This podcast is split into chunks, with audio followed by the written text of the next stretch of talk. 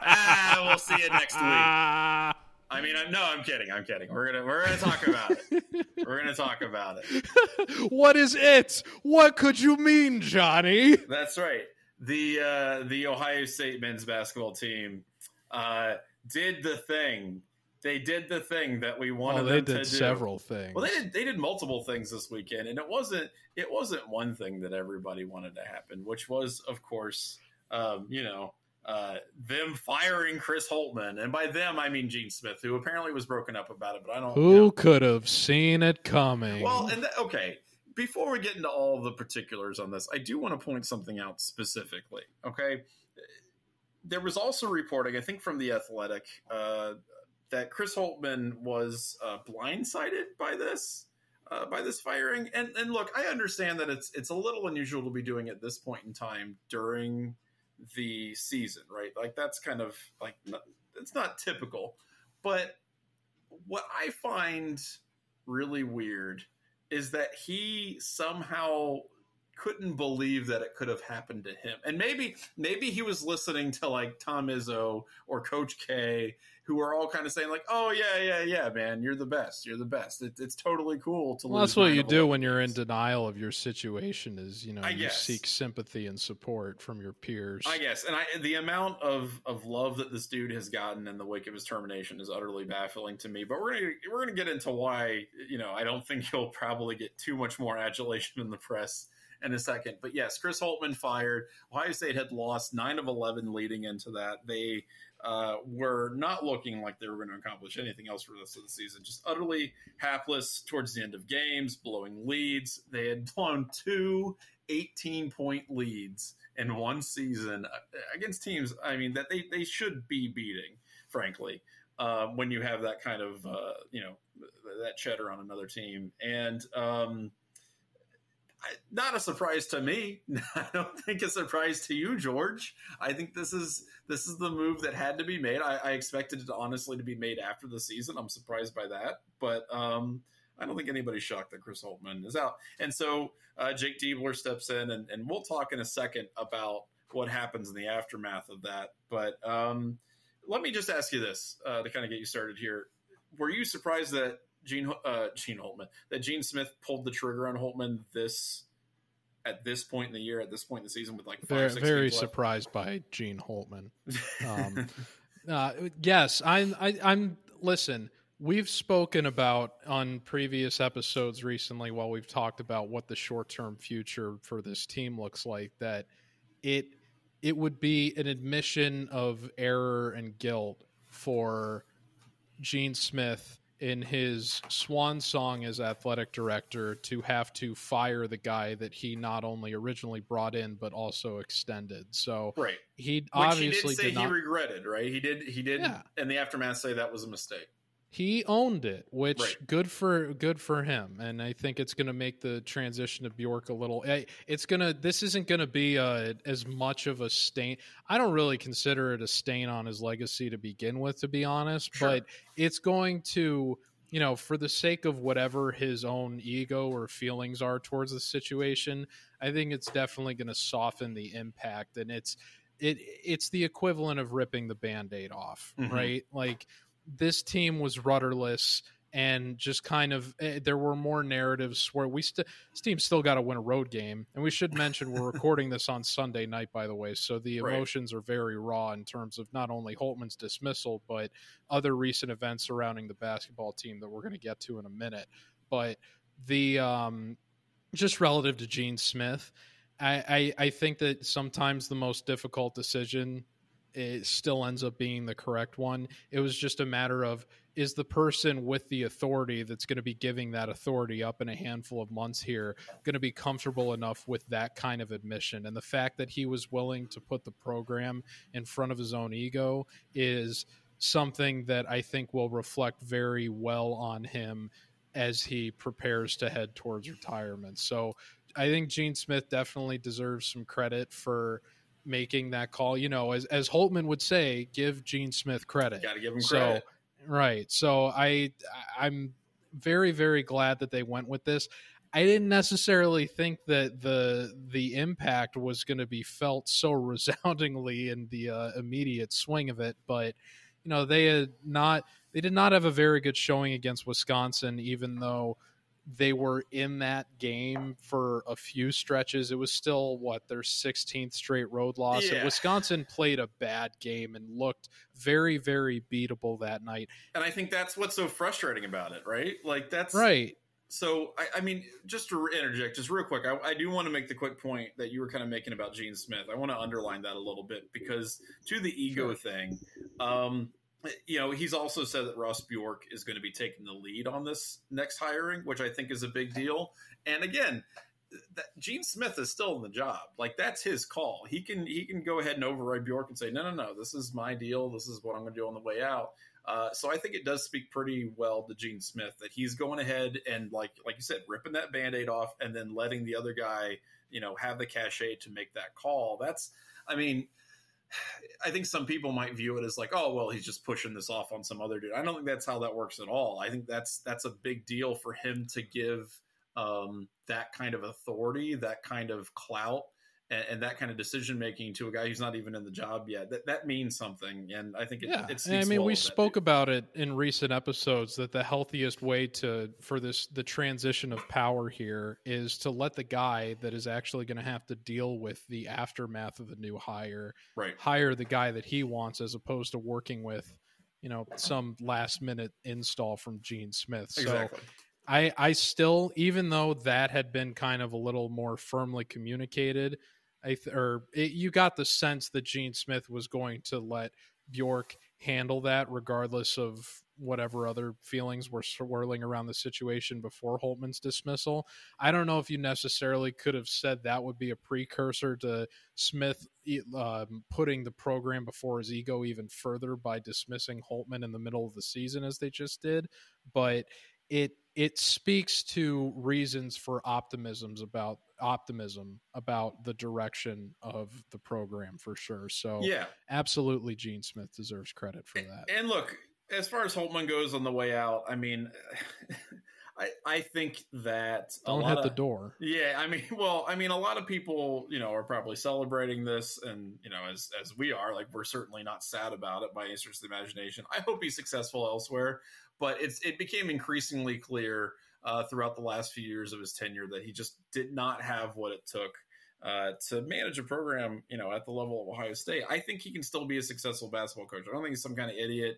I mean, he can he can coach, but So here think so hold on. Well, here's quick, here's let me just let, let all me right, finish go my ahead. real quick. Yeah, yeah, yeah. So Yeah. I think this is a guy who got into a situation at Ohio State that he was not prepared for. And I think when you hear stuff from him and have heard stuff from him in the past seven seasons where it's like, you know, excuses about the roster or, you know, COVID or all these other things. And it's like, you know, these are things that every other major program has to deal with. And to me, that just smacked of a guy who was just in over his head. And and I think that, you know, if he if he goes to a smaller school or whatever, I think he can find success. But it's how do you define success? Like what what is Ohio State looking for? What is the ceiling that fans want? And I don't think Chris Holtmann just I just don't think he was the guy who would be able to ever deliver that. And I, I think that's that's why uh, people are kind of celebrating this a little bit, not because he's just this awful person we all hate, but because he was never going to get to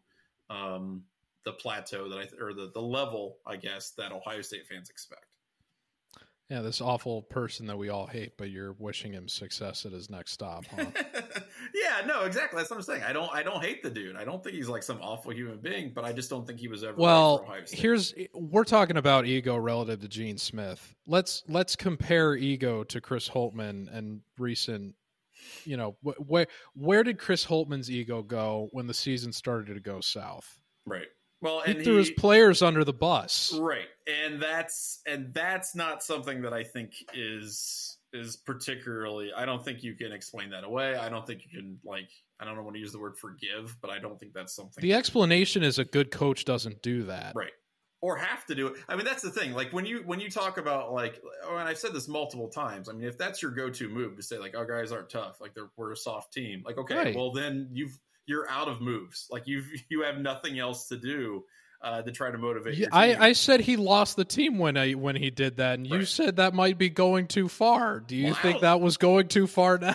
I well, I have no idea. I mean, I don't know. I don't know the inner workings. what of the- happened today? yeah, but that doesn't mean. I mean, again, as great as what happened today was, I can't draw any conclusions from what the inner workings of the locker room was. I don't think anybody can. But I think what we can say is that all things being equal, I think the team is probably at this point better off uh, with Jake Diebler right now being the head coach. Here, I, I want to draw another comparison to a coach that I respect very, very much, and that's Tom Thibodeau, who has the Knicks in fourth place in the East right now in the NBA. Hell yeah. The thing that I loved about Thibodeau when he was head coach of the Chicago Bulls before he was unceremoniously replaced by a guy that Gene Smith wanted to make the basketball coach before Chris Holtmann yeah. and Fred Hoiberg Mhm. was Thibodeau was went out of his way, you know, for as much of a reputation as he had for grinding players like Luol Deng and Joakim Noah into stumps and dust and you know injury riddled skeletons of what they used to be. Holtmann would or not Holtmann, Thibodeau very very transparently to his players and the media every time every time the team and this isn't college basketball this is the nba where the media will you know if there's one hair out of place they'll jump down your throat Oh, God, for yeah.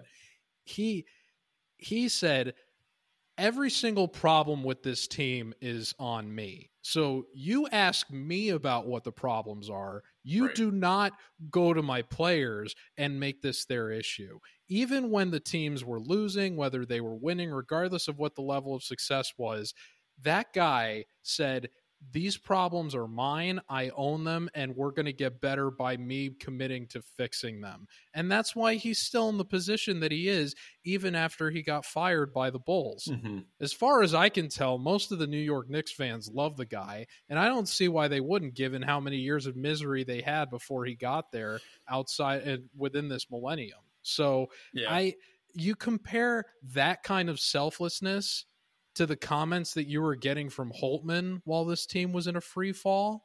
It's it's very very easy for me to look at that, and then particularly again with what we've been drawing the parallel with Gene Smith in this episode, I that is not a guy that you can feel good about playing with for multiple years or playing under. And I think the players felt that pressure, and the relief of that pressure led to the result that we saw this weekend. I don't think that's a far fetched conclusion at all. I don't think it's far fetched. I, I mean, like I said, I just can't. I can't say one way or the other, but I will Oh, say you're too nice, I'm not too nice. I just don't want to make any, you know, big pronouncements about something I don't really have any true insight into. Uh, but what I will- knows ball. uh, but what I will say is what did happen today, uh, where Ohio State took on uh, the number two ranked Purdue Boilermakers, uh, a team that to that point had only lost two games in the in the entire season, two games in the conference. Um, look, you were playing a team. You know, Ohio State was playing a team, and the Purdue Boilermakers. That I don't know what the line was going into that game, but they had I can look it up. yeah.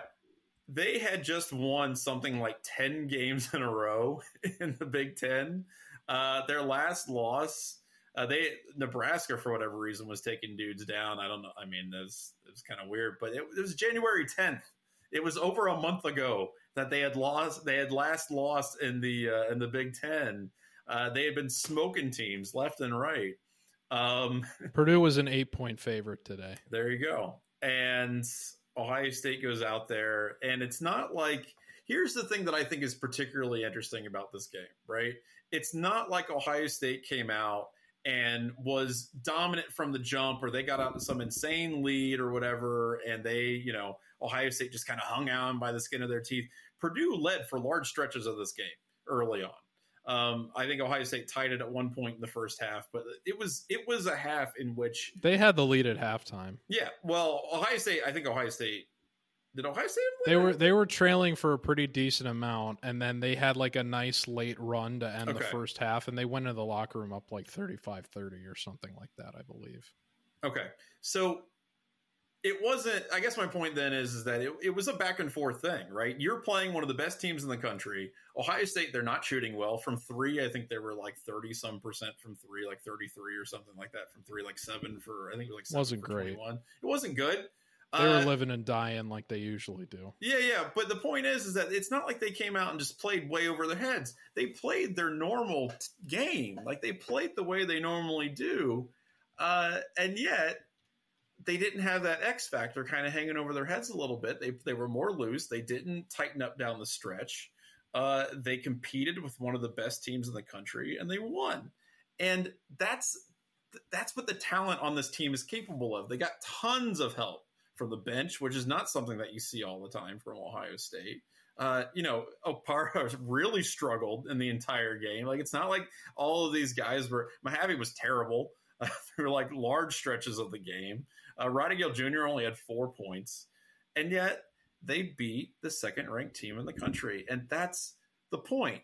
They're capable of that. So there's got to be something where you can tap into that. If you're Jake Diebler, if you're the interim coach here, you can tap into that. And again, I don't think they're going to go out and they're going to win, you know, a bunch of games to close out the season here. I don't think they're going to, you know, go on a run and win the Big Ten tournament. One like road game would be nice. I just want one road game, and to me that would be a victory. This is a talented team, but it's it's pretty obvious that they had been held back in a lot of ways.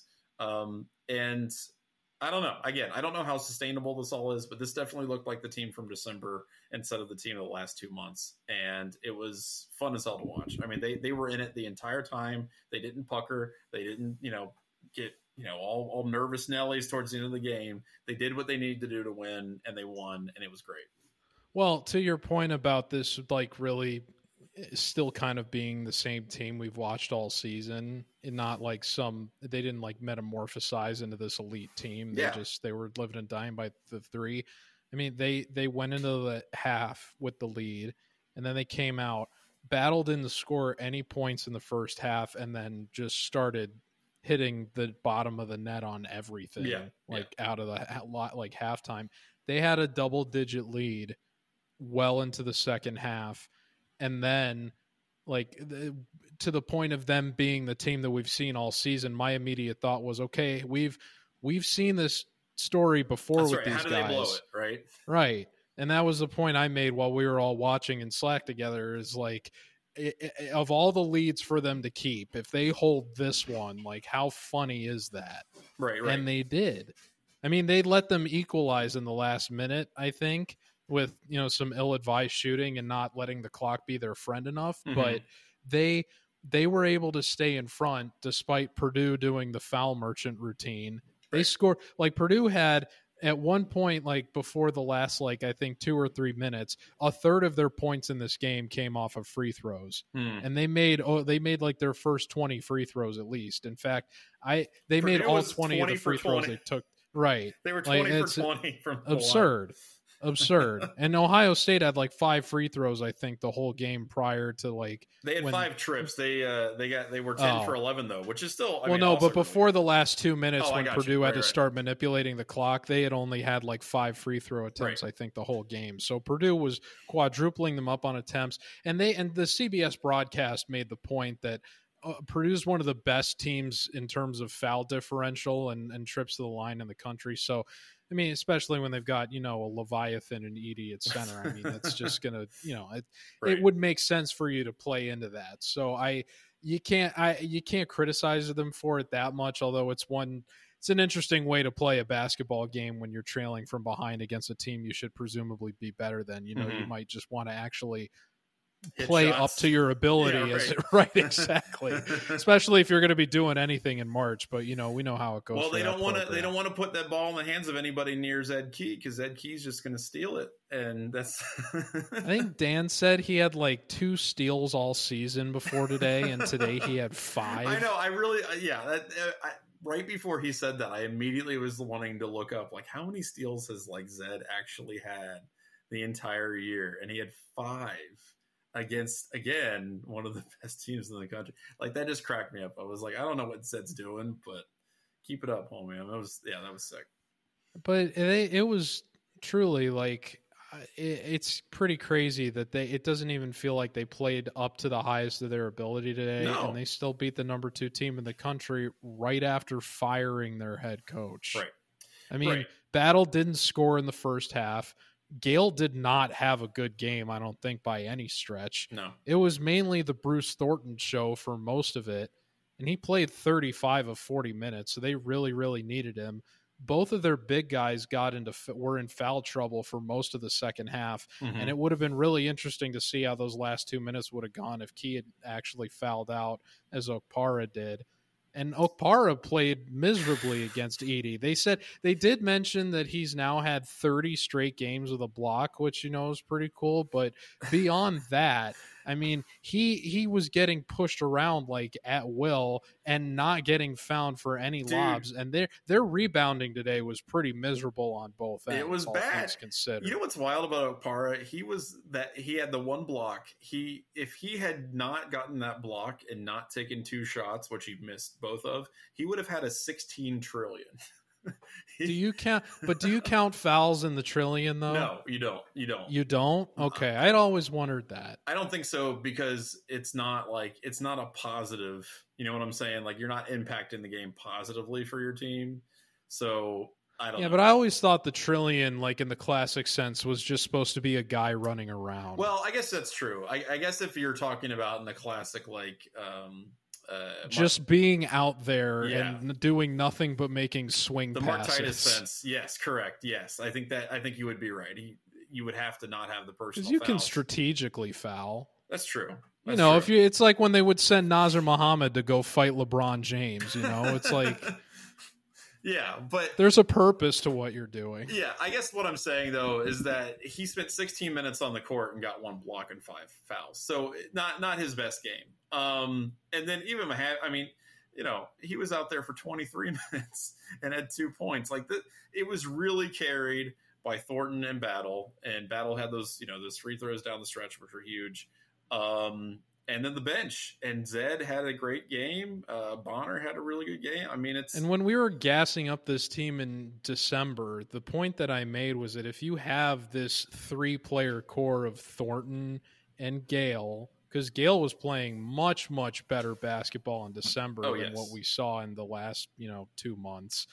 And so you got Gayle, Thornton, and now Battle in the mix, providing, you know, that much shooting support from the four position that they had not had on really any Ohio State team in recent memory. As long as you're getting performances from at least two of those guys, they're going to be able to compete with most teams. And when all three are on, you really got to watch out. They didn't even get a good game from Gayle today. They only got one half of a good performance from Battle, Right. and they still beat the number two team in the country.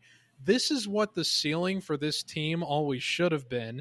And you have to look at what the most major drastic change was between the last two months of results that we've seen and what they did today and think what was really sabotaging their ceiling this season. Yeah. I don't know how you can look at all of that and not conclude it was Holtmann holding this team and its attitude back. They played with much more carefree, I don't want to say abandon today, but the stress level looked much further down. There were multiple people that we work with at 11 Warriors that said this team looks like it's playing like they're not as worried about making mistakes Right. relative to getting you know put in a doghouse or criticized by their coach which i think is one of the reasons why you saw good minutes from scotty middleton today and a lot of other players that we haven't necessarily seen contribute in a winning capacity at any other point in the season it was a complete about face from the last two months Yeah, and we're gonna have to see how this uh, carries over into games against you know Minnesota Michigan State. You got two opportunities to get a win on the road in the Big Ten coming up here in the next week,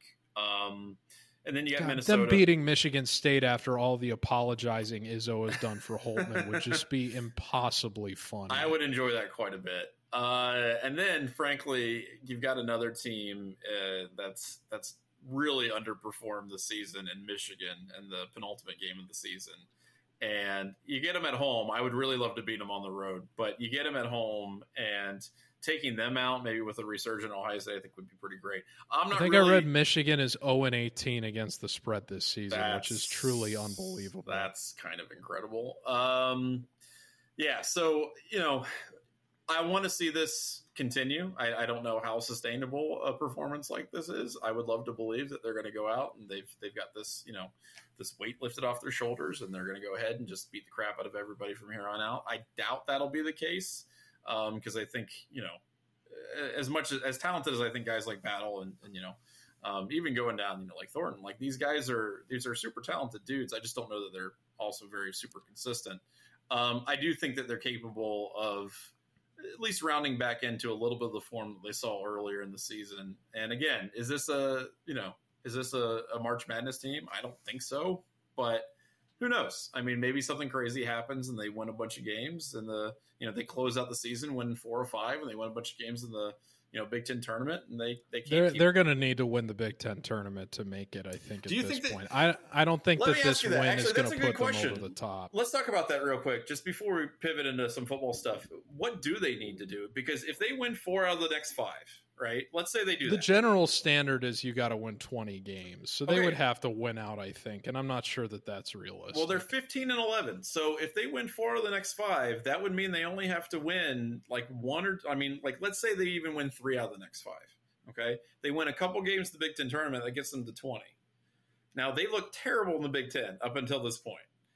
But is that enough? Is is let's say they get to 20 games. They they get 20 wins. They win 3 out of the last 5. They get 2 games in the Big 10 tournament. Do you think that would be enough for the NCAA? does that ca- does that count? Like the okay, I guess, I guess it would. Yeah, if they if they they add that onto the record, okay. Yeah. Because I don't know. I don't. I Um, mean, I think it's a good question because I don't. I, I, still think, at least one of those would have to be a road win because that's going to be too much of a knock against them if they're not Right. able to kind of um, finally put that narrative to bed. But it's I, I don't know. Like it, I I haven't checked in with them recently, but I know the the you know one point that I saw made by I think it was Matt Brown earlier today was that like if you told me like it's crazy that this team beat Alabama and UCLA and West Virginia. I haven't checked in on how UCLA and West Virginia have been doing recently, but I mean, if those, if before today those three were your strongest group of wins going into this, I don't know if that's an impressive enough resume for you to get into the tournament. This win definitely changes things a little bit, but they're going to have to show really, really resounding momentum here down the stretch, which is certainly possible. I mean, we just talked about what the ceiling for this team actually should have been, but it's easier said than done, I think. And if they if they even if they hit somehow hit 20 wins but they're not able to get a road win in that stretch i, I just don't I that's that's going to be way too much of a of something to be weighed against them for keeping them out i think Yeah, I, I mean, but god it would be so funny to see them match up with butler in the ncaa tournament it would be really funny. I, I think they imagine if that was one of the play-in games Oh God, that would be.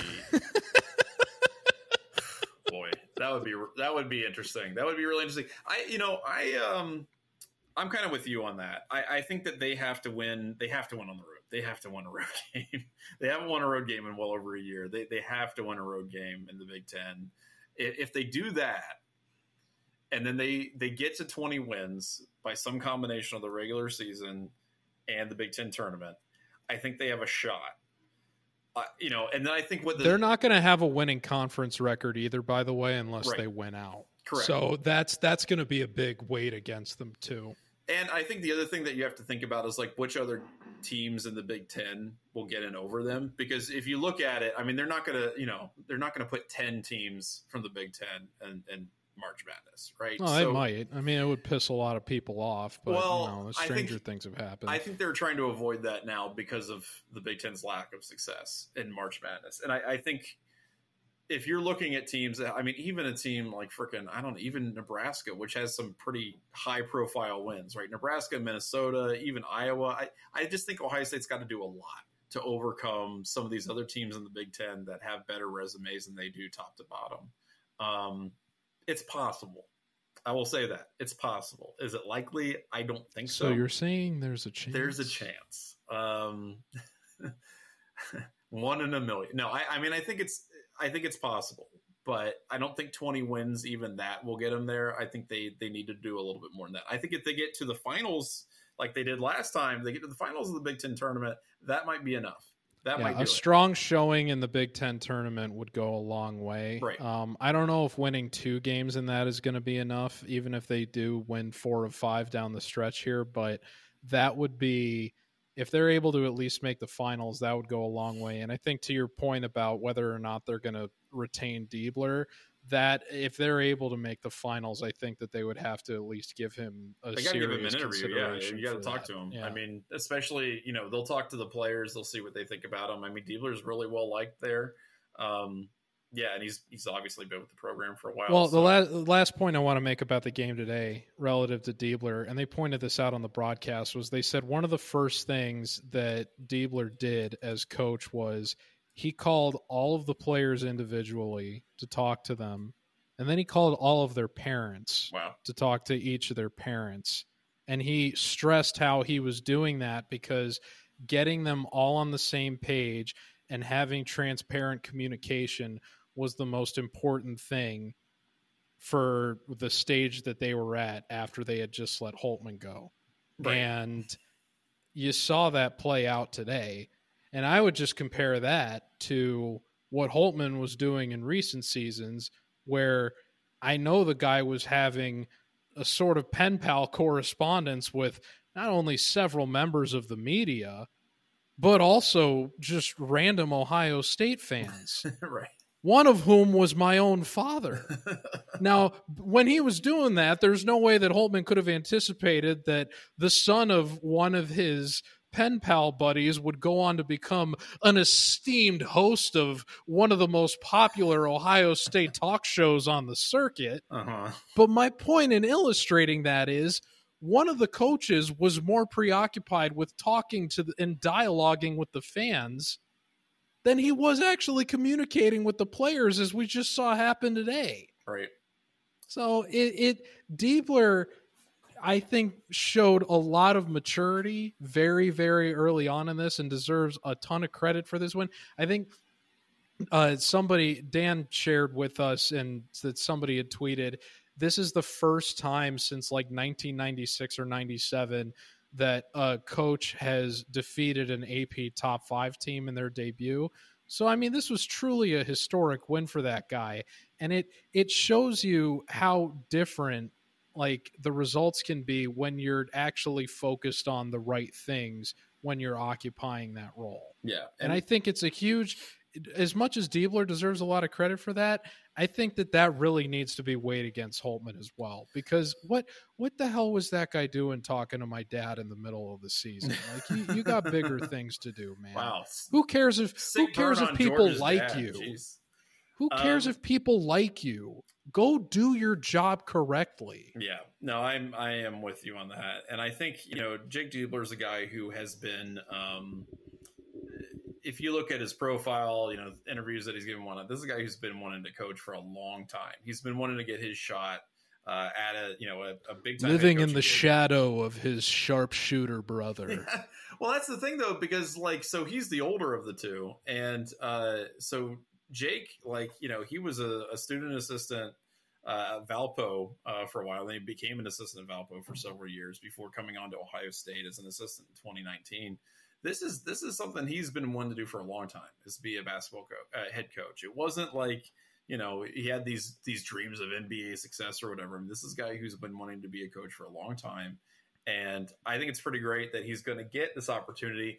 And I think, you know, it's not just the fact that he's got what five more regular season games. I, mean, I want to see if this guy can have some juice in the playoffs or the playoffs, the you know the tournament, uh, both Big Ten and hopefully the NCAA. So good for him. Congratulations to yeah, him. the the competitive nature of brothers extends to uh, professional circles, and if you don't believe me, uh, go ask the guy that just left Michigan. That's right. Yeah, ask the Harbaughs. Yeah, they. Uh, yeah, that's absolutely true. Um, okay, so that's that. I do want to. We've been spending a lot of time on the men's basketball team for once in our lives.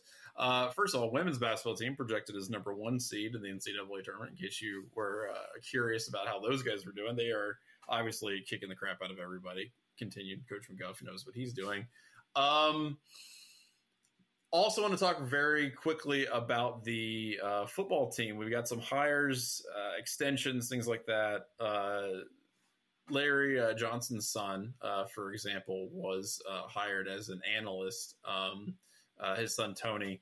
also, Tim Walton promoted to assistant coach. Jim Knowles and Keenan Bailey and Larry Johnson all got contract extensions. But the big news is James Laurinaitis being promoted to linebacking coach. Uh, I think something that a lot of people probably expected. Um, but I, I, think it's interesting. First of all, James Laurinaitis is a human being. I've uh, not directly talked to him, but I know several people who are very close to the dude, and he's. I sat next to him at the Blackwell for breakfast once, oh, not at the go. same table. He was at the table adjacent. So there you go. That's, that's, that's as much as I've rubbed shoulders. Well, everything that I've ever heard about him is that he's an incredibly solid guy and just uh, intelligent, affable, uh, just a, an awesome all around guy. And uh, I, you know, as far as you know recruiting side of things, I think he's going to absolutely kill it. I mean, I think he's the most unheralded linebacker in NFL history to have like multiple seasons with over hundred tackles, and he like might nobody be, remembers it. He's the all-time leading tackler for uh, the Rams, for one, for instance. That like, that is so crazy. The entire history, he, he does franchise. not get any credit for that at all. No, he doesn't. Um, another guy who is an all-time leading. Um, uh, tackler for his franchise in the NFL is AJ Hawk, who is the all-time leading tackler in Packers history. But anyway, gross. Yeah, I know. Uh, uh, but anyway, James Laurinaitis. I mean, he he brings the same kind of pedigree that Brian Hartline brought in. I I think it still remains to be seen if he is the same kind of coach. Coaching as again, as much as I think he's an awesome person and a great dude and will be amazing on the recruiting trail and be a hit with all the players. Uh, coaching is teaching, and teaching isn't like something you can just do. It's a skill that has to be learned and refined. I was hoping you were going to highlight this point. Yeah, and, and I don't the, think a lot of people are making it, and I, I, thought it was an interesting perspective that you had on it. And the thing is, he could be a great, he could be an awesome coach. He could come in and be incredible. But the thing is, is that he's also never been a coach, and I know that he's been kind of learning about it and being this, you know, like assistant on the team and whatnot. Uh, and and maybe comes in, and he's fantastic and he's he's got the chops right away. But you know, we're talking about a team that's gearing up for a national championship run. I mean, that's the, the chips are fully pull, pushed into the center of the table. And as again, I, I, want him to succeed. I think he will eventually be a great coach. He could be immediately a great coach but it's not something as simple as bringing in a former star who had a lot of success in the NFL and saying, "Well, he'll be a great coach," because you don't know that. You don't know that, and it's it's something that has to be learned. It's something that you have to refine and get better at. And I, I don't know. I, I, I want to believe that he's going to come in and be just as great as Brian Hartline or even you know Walton or whoever. Uh, but I need to Bill see it Davis. First. Bill. Well, that's the thing. Like you don't know. You don't know. You don't know until you see it. And um, That's a um, pretty low bar to to clear. So I, I, I, would think that I would hope he's better than I Bill do Davis. too.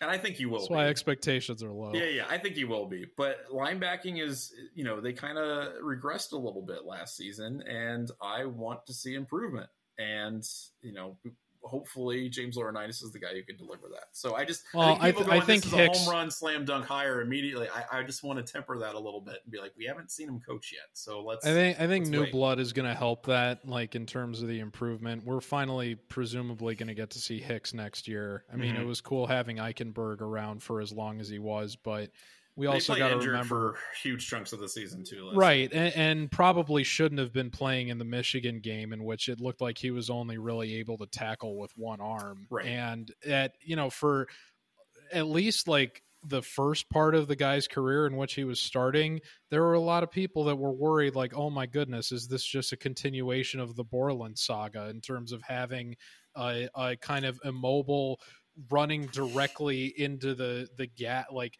not even the gaps but just crashing into the line tackling machine that you know Borland was for most of his career. Yeah, but no and, lateral quickness whatsoever. He, right, and he finally and he had like the biggest game of his career in that Rose Bowl that was you know video game scoring. So there were going to be plenty of opportunities for him to at least fill up the statue with I think which was like 14 tackles, and then showed a lot of improvement under Knowles in the first year and last year, I think, you know, did fine, but certainly did not have as a jump off the page year as he did in the first year under Knowles' scheme.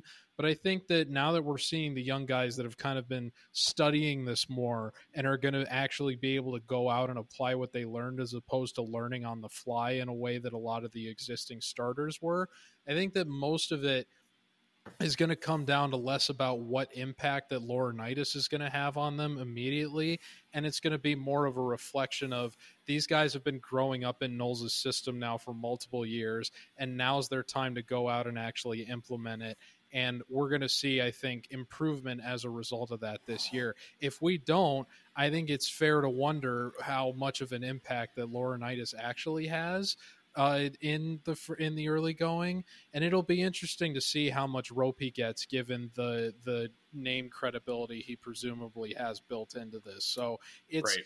it's an interesting direction um, that I, I think at this point you still could say it goes either because again these it's not like Knowles' scheme is very easy. It's extremely complex, very varied, and it's probably not going to be easy for a guy like Laurinaitis to learn in a way that he can comfortably teach it, let alone you know for the players to pick it up and then apply it on the field. It takes a lot of reps and years of understanding in order to do that.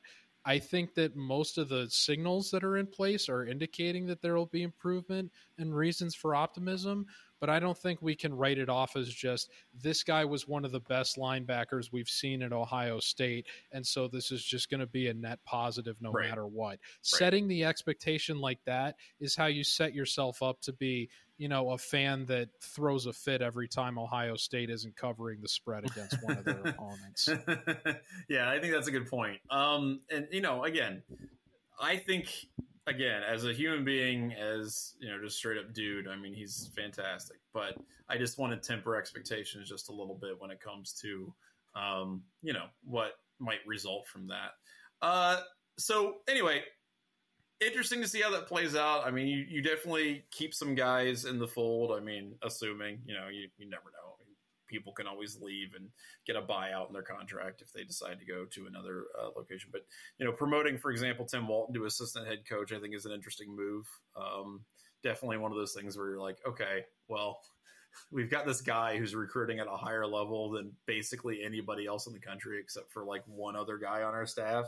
So maybe we should keep him around as much as humanly possible. Um, but I, I, think all of the things that they did were were smart uh, going into it. So I think that'll be uh, a good thing to kind of keep an eye on as we go into the next season. Uh, all right. So before we do ask us anything, we just want to remind you that the uh, 11 Dubcast is sponsored by the Dry Goods Store at 11warriors.com, drygoods.11warriors.com, shirts, hats, stickers, all kinds of great stuff.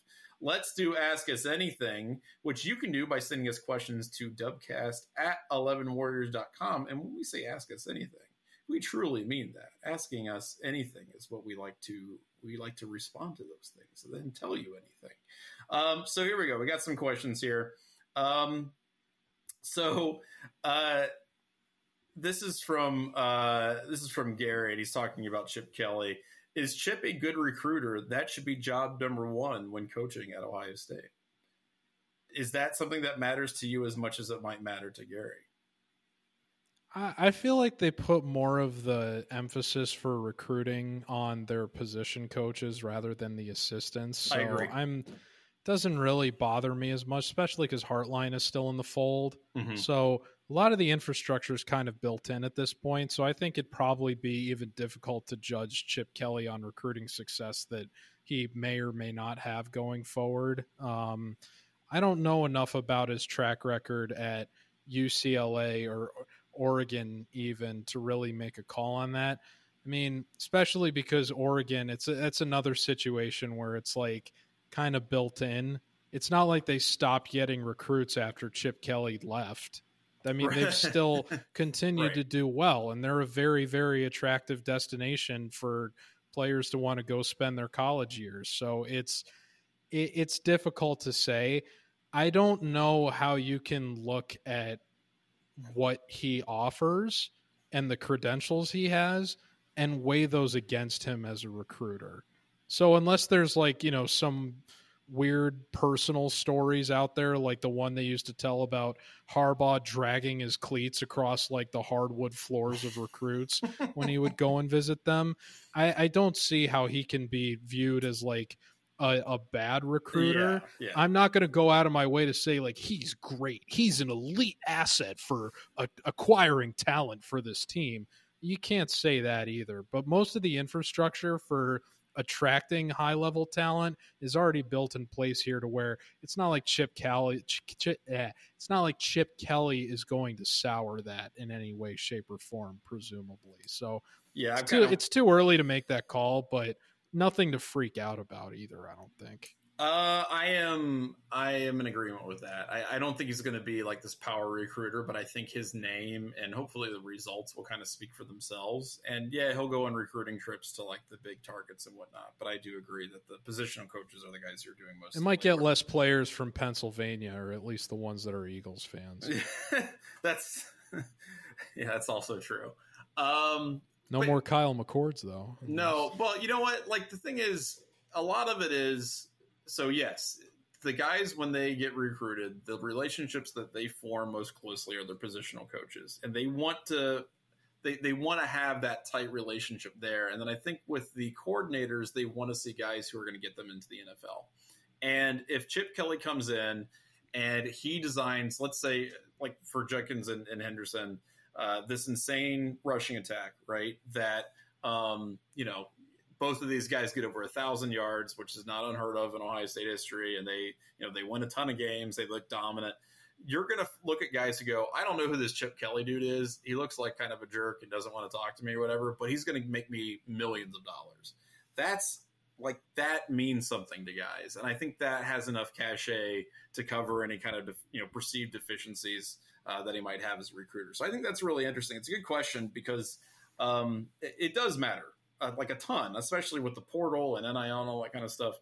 But I, I don't think that it's going to be some kind of detriment or you know like a, an albatross around anybody's neck. I, I, he's not an, a, a hugely active recruiter, but that's fine in the position that he's in right now. Um, all right. I will say, even though you're optimistic about what he's going to do for both TreVeyon and Judkins, a lot of that success is going to hinge on what improvement we see from the offensive line, And that's and that's too. not that's not necessarily something that's up to him. Given again, that's a lot of, um, I mean, further down the line, sure, but in terms of the immediate success of this team next season, he's going to have to work with what he's got, and we know that what he's got at least needs to improve from what we saw last season, but particularly in the bowl game Right. and against Michigan. So it's, uh, you know, it remains to be seen. I I don't honestly, I think it would be totally insane if they were to have two thousand yard backs, and I really don't see. I, I it's difficult for me to see that happening, given this is a team that has relied so much on the success of its receivers in recent years. Feel like it's probably more realistic we get two thousand yard receivers and thousand yard rushers next year. I would be fine with either. Um, all right, so real quick, this Fair one, enough. this is from Matt, who says, uh, "Hi, Johnny and George," and I'll kind of uh, summarize. This is a long, long uh, email, but I appreciate it, Matt. Uh, but he says, uh, "Longtime listener." Uh, first episode I ever caught was when uh, I Luke Luke uh, was my uh, co-host at the time. So uh, Luke Zimmerman, not Luke Fickell, uh, but in the around the Luke. Fickell time period uh, when we interviewed Spencer Hall when the Urban Meyer uh, hire was announced. So Matt, you've been listening for a long time, and I gotta say, props to you, dude. I that's that's fantastic. Uh, he said that was a great episode that got me hooked and dangerously close to becoming a teenager soon, if mem- memory serves me correctly. That is true. Uh, which got me thinking, Johnny, have you ever considered some form of celebratory uh, celebratory dubcast episode with memorable segmented cut ups to show off your staying power? Uh, here's the thing. You don't need no clip shows around here. Come on. Well, so we're actually I we have gone through several hosting um, uh, platforms and many different like revamps of our our episode numbering system, but we're closing in on something like I mean, well, number numerically we're closing on 500 episodes. We've done more than 500 episodes. We're about 40 episodes away from 500. So I might do something like that. Um, uh, leading into that. Yeah, that's right. For four, and then I'm quitting. The best of Johnny. and then I'm quitting. I'm just leaving. I'm not even doing 500.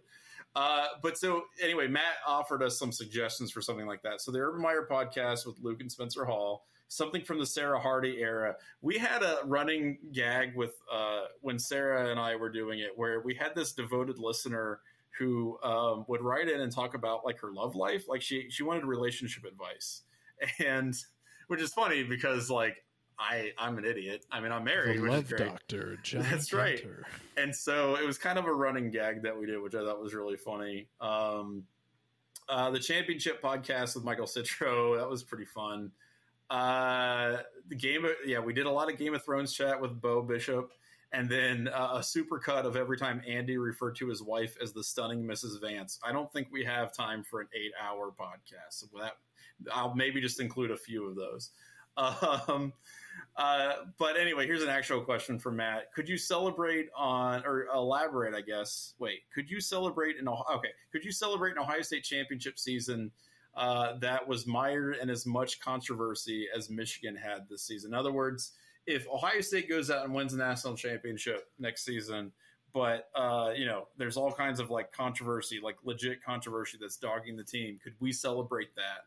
Yeah, I would, but I would do it with the understanding that it's not going to be a, a respected result, which is not the case at all. The cognitive dissonance that Michigan fans have right now towards all of it is just it it it sucks, and it's why it was so important for Ohio State to win the game this year to shut down the potential for that. Yeah, because the it was too easy for everybody else to see Ohio State as kind of the last line of defense and history is written by the winners.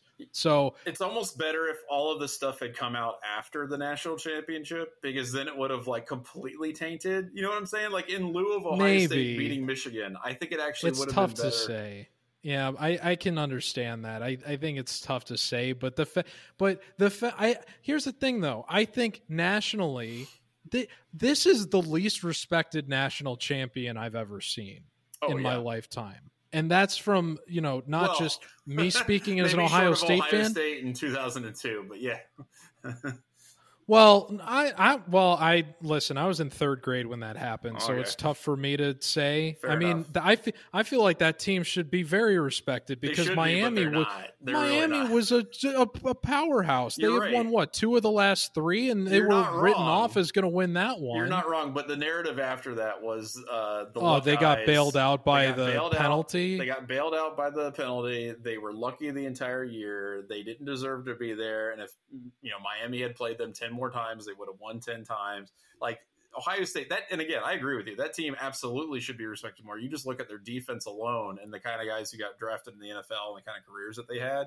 I mean, that was a sick team, but that didn't matter because the narrative after the season. well, but that that's my point lucky. with why I would say like yeah, if Ohio State won a title under the circumstances that Michigan did this year, I would be doing it with the understanding that they're not going to be right, respected right. because it's already baked in based on how we saw them treated and what the I mean, you know, ESPN and the U part two, they did that entire they, they dedicated that whole section to the documentary about being that wasn't a penalty, and it's like, Right. mm, well, it was on the field, and it still says that they're the Ohio State won the national yeah, championship. Where's, yeah, where's so your where's your trophy? Right. If that's true, revisionist history isn't doing a damn thing for you there. right. Whereas M- Michigan, I mean, they're they called themselves America's team. yeah, I think you. Are you need to- kidding? Nobody in just- America likes them. I think if you need, if you're going to win that game, you know, and you're going to have that kind of year, I think the answer is is that you just need to embrace the villain role and not pretend like you're, you know, the victims, which they did the entire, like,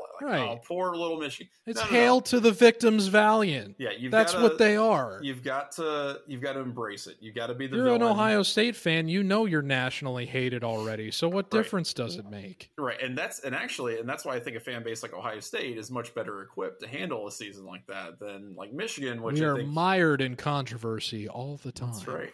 Well, and that was my.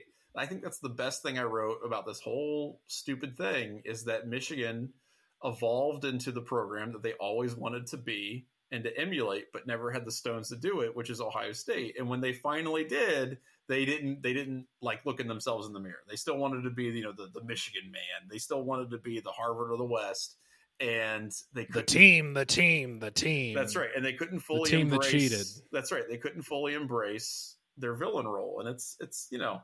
Anyway, interesting question though. I appreciate it, and I hope it. You know, if Ohio State, I would take a championship under those circumstances. I don't care. I give it to Ohio State. I would too. I know, right? That's what I'm saying. All right. Uh, this is from Kevin. He just says simply, "I'm worried about the offensive line. Are you? Yeah, a little bit. I, Yeah, you we just talked about it relative to you know Chip Kelly. you bring in a guy who who has like a hundred terrible snaps against Michigan from Alabama, and that's your big recruiting win. Yeah, I mean, I'm a little bit. Yeah, I, I think, and it's fair to talk about. And as we get closer to the season, as we go through spring, it's going to be a major storyline because you've got all these other weapons.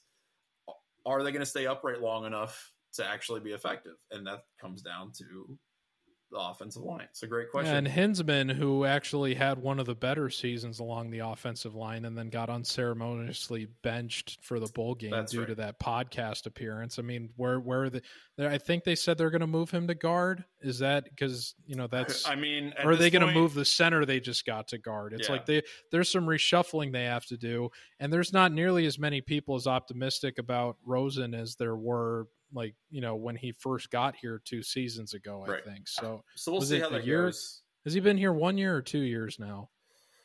Not positive off the top of my head, but Yeah. to your point, though, I mean, it is they've got they've got some things to figure out, and we'll see how they do that going through the spring. Uh, this is from a good friend Alvin. What is the last song you sang in the shower? Are you a shower singer? Do you do you belt them out? I, I had a lead in um, in a musical in high school. oh, so good yeah, for you. I, That's I, cool. What I- musical? I wait, can wait, wait. sing. What musical? Uh, all shook up. Oh, okay. I don't know what I've, So I've a not bunch heard of of that Elvis, one. I'll have to look it bunch up. of Elvis stuff, That makes sense. like blue suede shoes and stuff. I can't remember what song I sang, but yeah, That's I cool. was there. Good for you. I, I I do pretty well at karaoke too when I'm I'm, not- when I'm called upon. All right. I'm not a singer, but sometimes I'll do a, a little double went down to Georgia when it comes to. I sang that song on a cruise ship at karaoke when I was a kid. That There is so funny that you would say Oh, that you sing that song. It's a classic. It's a classic song for guys who. Uh, Johnny, you're rousing up your bow That's and play that fiddle hard. Guy's That's why Johnny. you sing it because Johnny's in the song. Exactly right. It's a classic song. So Hell's works out. broke loose in Georgia, and the devil deals the The cards. last song I sang in the shower.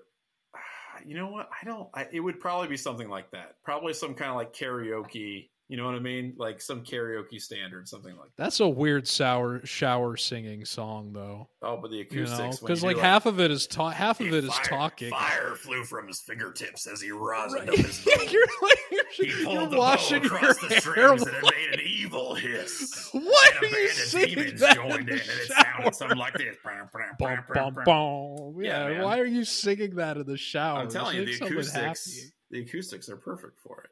Uh, last one because Um, we got. I- oh wait, no, answer the question. Sorry, I forgot. Go I, ahead. I on well, what a thrill with darkness and silence through the night. What a thrill! All right, uh, real quick. So uh, we're, we're running out of time, but I want to make sure Joshua F gets this. Uh, do you like taking time on intensive personal side projects independent of your professional workload, either at home or with a hobby you have? If so, what's the last project you work on or completed? George, you Uh, follow at, follow at MMA Racks on Twitter because I go. went seven for seven on UFC 298 bets and like I'm what like 63% ROI for this year and finished last year 33%. So, yeah, I'd say I put a little time into my side hustle and you know, I'm pretty good at it. So, follow at MMA Racks on Twitter and subscribe because you happen to be listening to the best MMA better in the world right now.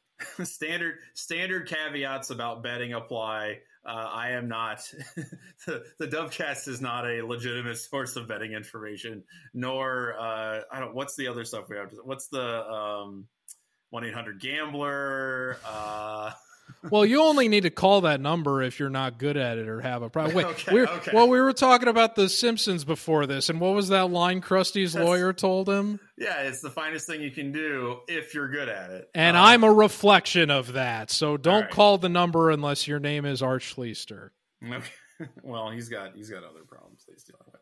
Uh, this is my side hustle. I you know I have a full time you know forty hour a week job that I do outside of you know Eleven Warrior stuff. So this is uh, this is in addition to that. All the hours and the time that I put into writing and recording and all that. That's that's in addition to all of all of this that you see.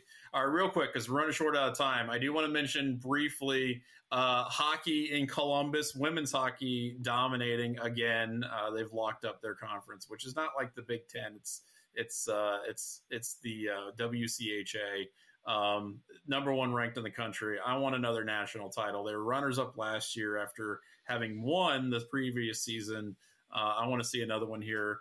Uh, Muzerall is is maybe the uh, pretty good claim to being the best coach overall, like pound for pound uh, in the Ohio State Athletic Department kind of incredible what she's able to do. Although I would say that we might have a relative of a staff member who could also be pretty high up there.